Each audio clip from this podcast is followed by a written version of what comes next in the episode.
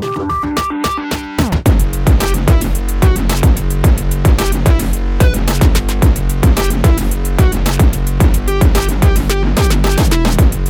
everyone, I'm Doug and welcome to Movies in 12. I'm here with Nathan and Drew. We're doing 12 minutes of just talking about the spirituality or certain scenes that we found that really moved us in a spiritual way.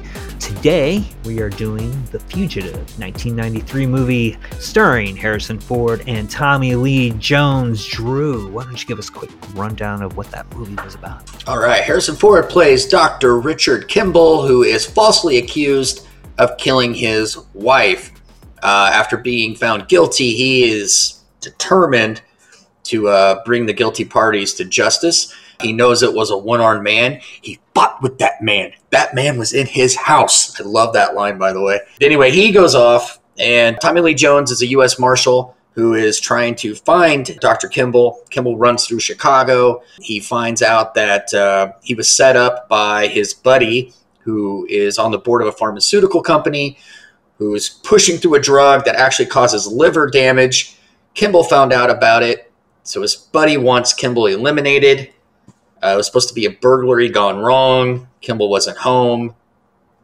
Pieces it together, and in the end, Kimble is, uh, I, I, assume, found not guilty in a retrial, and uh, the other two people go to jail. Perfect. All right. So what we're going to do, we're going to start our timers, and we have 12 minutes to hit certain points that we want to talk about. If the 12 minutes runs out and we haven't finished, well, too bad. So we got to keep an eye on the time. Nathan, we're going to start with you. Go to Drew. I got some uh, ideas to finish up with. So, gentlemen, are you ready? Yep. Three, two, one, go. Spiritual themes I thought were interesting in this movie were the concept of justice existing independently of humans and human consensus. So we see the justice system fail here. And, you know, if they didn't have the evidence to clear Dr. Kimble, well, then he'd just have to live with people thinking he was a murderer and he's not. And if you are in that situation, which apparently that happens, you're just left hoping that God sees you or a higher power understands what happens and ultimately makes things right. So I kind of liked following that thread. He believes in himself. I got curious, so I looked up, you know, how many people are actually innocently incarcerated every year.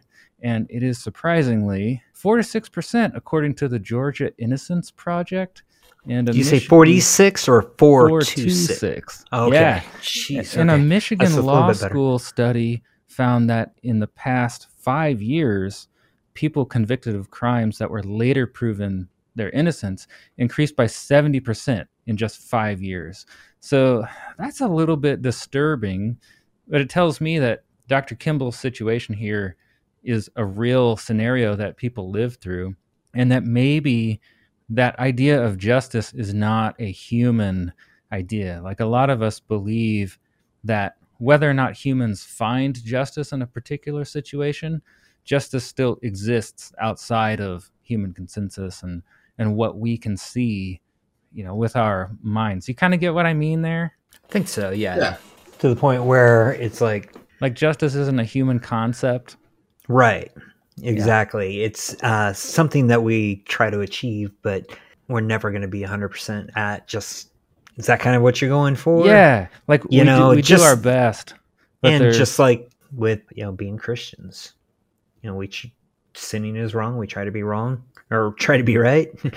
Some of us try to be wrong, not us, but so I think that's what I'm seeing is that he's trying to reach that justice. Is, am I hearing that right? Yeah, like and yeah, I can't think of how to say it, and I'm ah, oh, I'm running out of time. He believes in justice, but uh, we do our best as people, but we don't always get there, and we all seem to know that there is some kind of objective justice out there.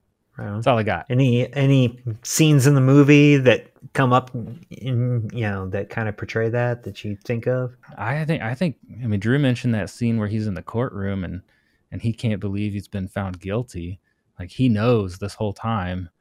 Yeah, I, I wonder if you would ever question yourself like am i crazy did i do this in my sleep or something i, I Mm. you'll wonder what would go through a person's head in a situation like this but he knows that he didn't do it and Yeah, he has to fight for himself he, he has to fight for the justice system to try again basically which is Hmm. interesting because we believe in the justice system but I, I think we all know that it's not perfect because it's run by humans but it's better than nothing Very true. Yeah. Uh, Drew, what did you uh, see in the movie? Well, uh, what I found is he's a doctor. His job is to take care of people, to help people, and, and try to heal people.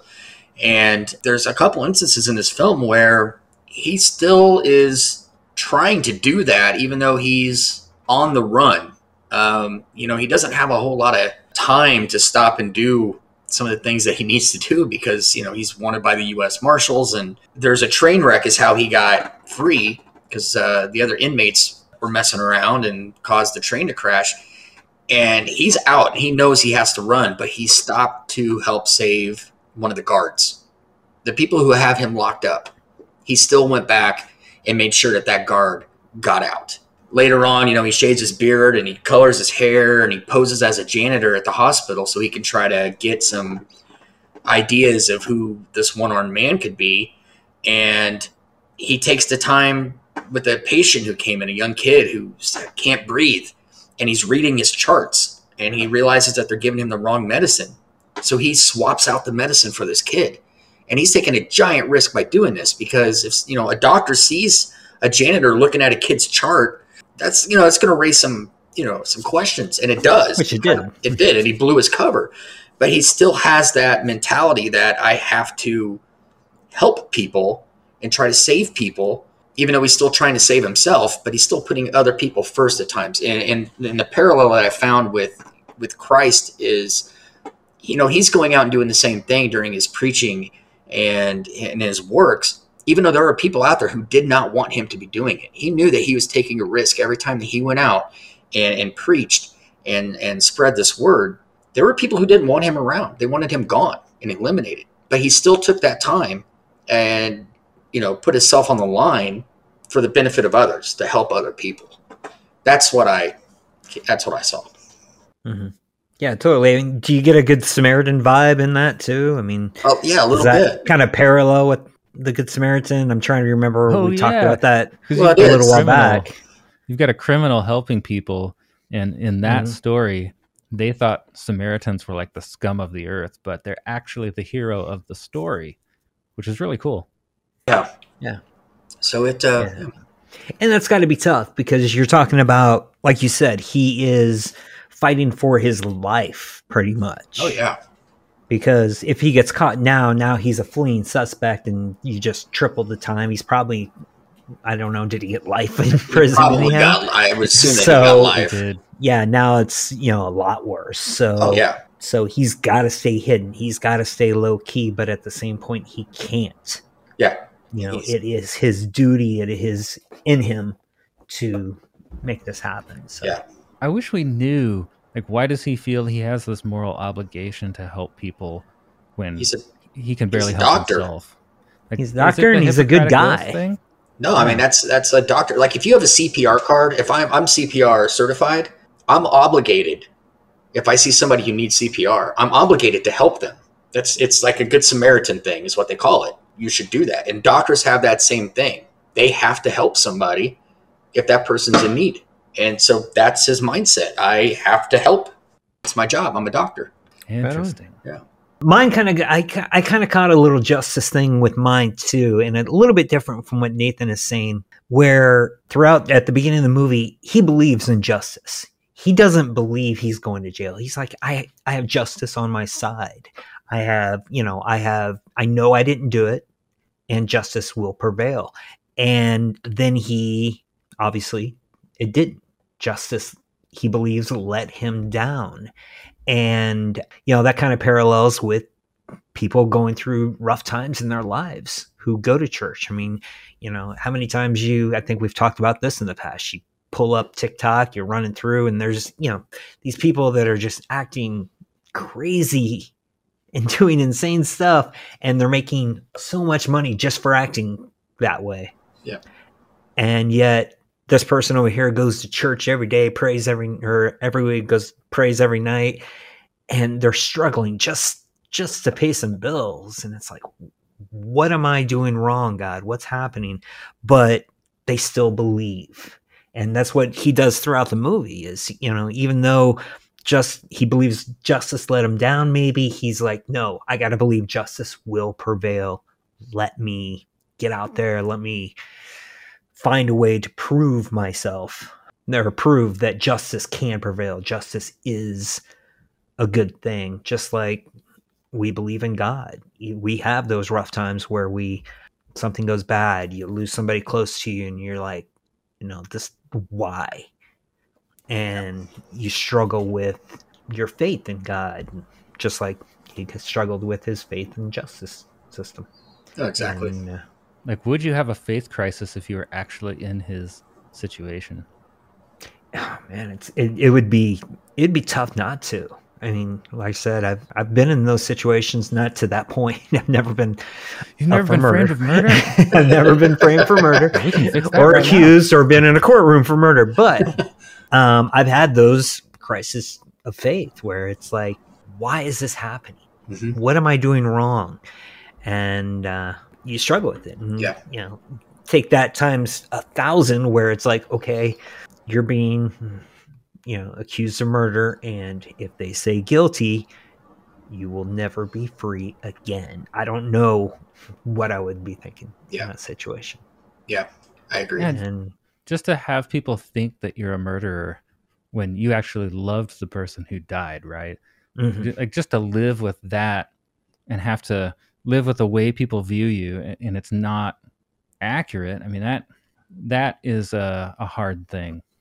Absolutely. And you mentioned the court scene. Um, that was that was a really cool scene I enjoyed because that's when he, you saw him lose faith in the justice system when he says, you know, they say guilty and his face is just like you know, it's oh it's yeah. just really really really good acting and you can just kind of see that. So I don't know anything else. Yeah, actually, I have a, I have, a, I have a question. So the one-armed man is left-handed. Do you think they were the writers were trying to make a connection between him and the left-handed man from the Book of Judges? Gee, uh, What? You know, uh, uh, never mind. Time's up. Well, Ah. time. don't worry about it. We'll get to it later. Uh, we'll hit that another time. Yeah. Uh, anyway, Dang it! went that went pretty. You were thinking about that question for a long time. What you should have led with that. I should have. I'll do it next time. All right, there you go. All right, well, hey, that's movies in twelve. Uh, what'd you think? Give us comments down below if you liked it. Give us a thumbs up. Give us a subscribe. If you didn't like it, just subscribe anyhow. It's free, gentlemen. Thank you for your 15 minutes. And uh, we're going to give this a shot again. So if there's a movie you want us to talk about in 15 minutes, put it down in the comments, and we'll see you again soon.